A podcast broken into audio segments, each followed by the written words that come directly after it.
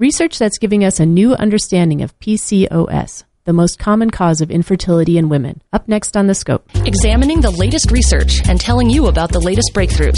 The Science and Research Show is on The Scope. I'm talking with Dr. Corrine Welt, professor of reproductive endocrinology and a clinician at the Utah Diabetes Center at the University of Utah. Dr. Welt, I have to admit, I had not heard of PCOS or polycystic ovary syndrome um, before I started looking into your work. And it turns out that it's actually the leading cause of infertility among reproductive age women. Is that correct? Yes, it's a very common disorder found in 1 in 10 reproductive age women. It's very underdiagnosed and typically is uh, found by women who have irregular menstrual cycles and any sign of excessive androgen levels, so high testosterone levels, or signs such as increased hair growth on the face or abdomen or belly, um, or too much uh, and- adrenal androgen hormone. And from what I understand, um, the diagnosis of PCOS is actually somewhat controversial. That um, different women present differently, and so it's difficult to tell who really has it and who doesn't. Is that? Do I have that right?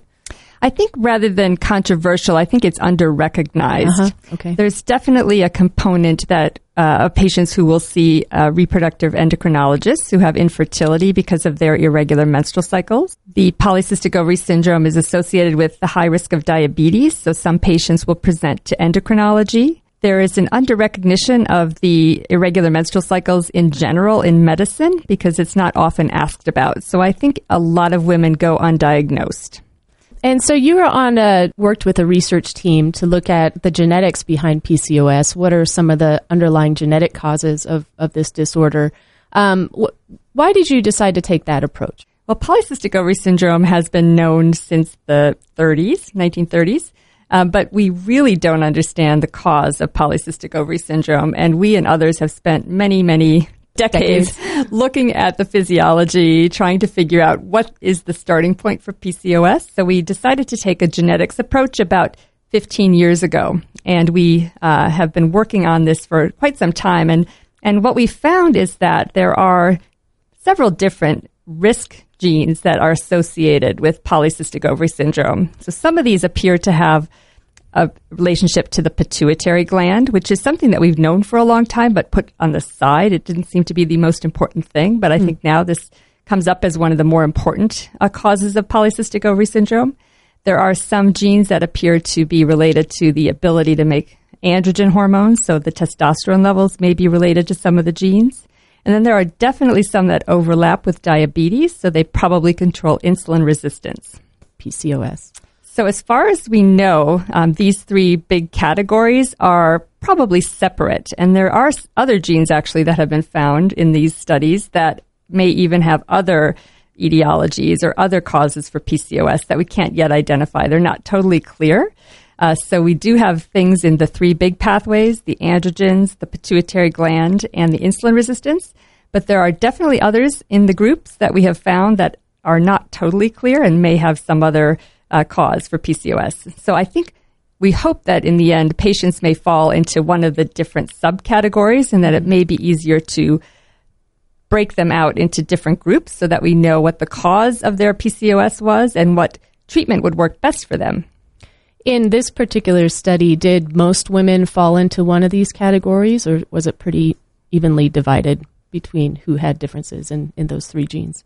So each of these gene um, regions control the risk in about, I would say, 10 to 30% of patients. Okay.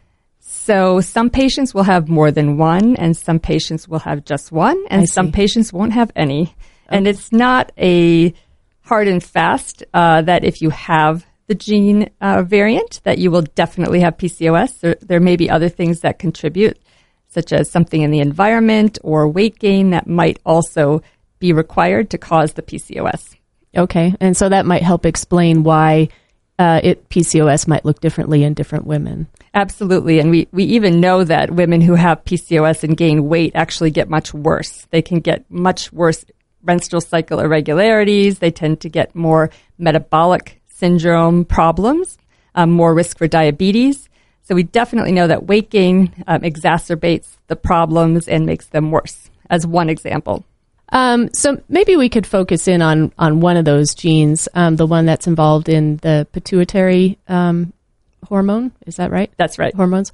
Um, now that you have that information, um, what, what can you do with it? How does it help you to think about how to treat these women, or or what might you do down the road? So what's interesting about this um, one gene change with the, that is related to the pituitary gland is that uh, we've actually been able to look at this gene change and look at uh, big studies that have given women a medication called letrozole or clomiphene for treatment of infertility. And we actually can show that in small studies that this base pair change actually determines or predicts who might respond to clomiphene Oh, in these studies. So you might be able to take some of these gene changes and suggest that one treatment versus another might work better for these women. Um, it also brings us back quite a long way. I think 20 years ago, we were studying these same hormones without having any genetic basis for it. And we have been able to show that there are a group of women that have these very high pituitary hormone levels, and they always seemed somewhat different than other women with PCOS. So they probably have this very um, robust pituitary gland that seems to shoot out more hormone than other women might have. And so we can probably work with uh, low dose medications like maybe estrogen or lower dose uh, contraception to try to suppress some of those hormones early on so that women don't have so much difficulty with the side effects of PCOS, like the excessive hair growth or acne that might come along with the high pituitary hormone levels. So it gives you kind of a direction of different treatment approaches that you can try. You think? Exactly. And I think we've always had this sense that PCOS might have different uh, causes and that it might be more than one syndrome. And so it, this might help us just break patients out to use things that we already have or to develop new medications that are targeted directly at the hormone abnormalities that are caused by the gene changes. Um, and so, really, you think these women would be well served if they saw an endocrinologist, um, maybe in addition to their OBGYN or or something like that. I think, yeah, I think the OBGYNs certainly are very aware of the condition, and I think they are uh, absolutely um, doing the right things with their patients.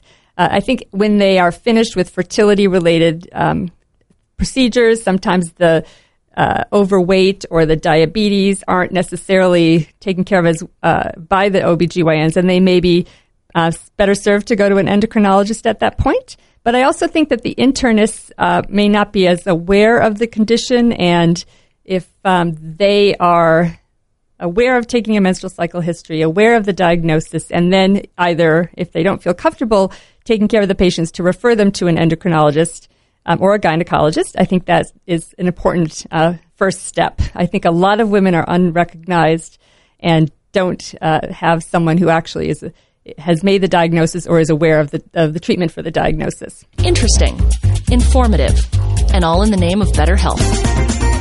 This is the Scope Health Sciences Radio.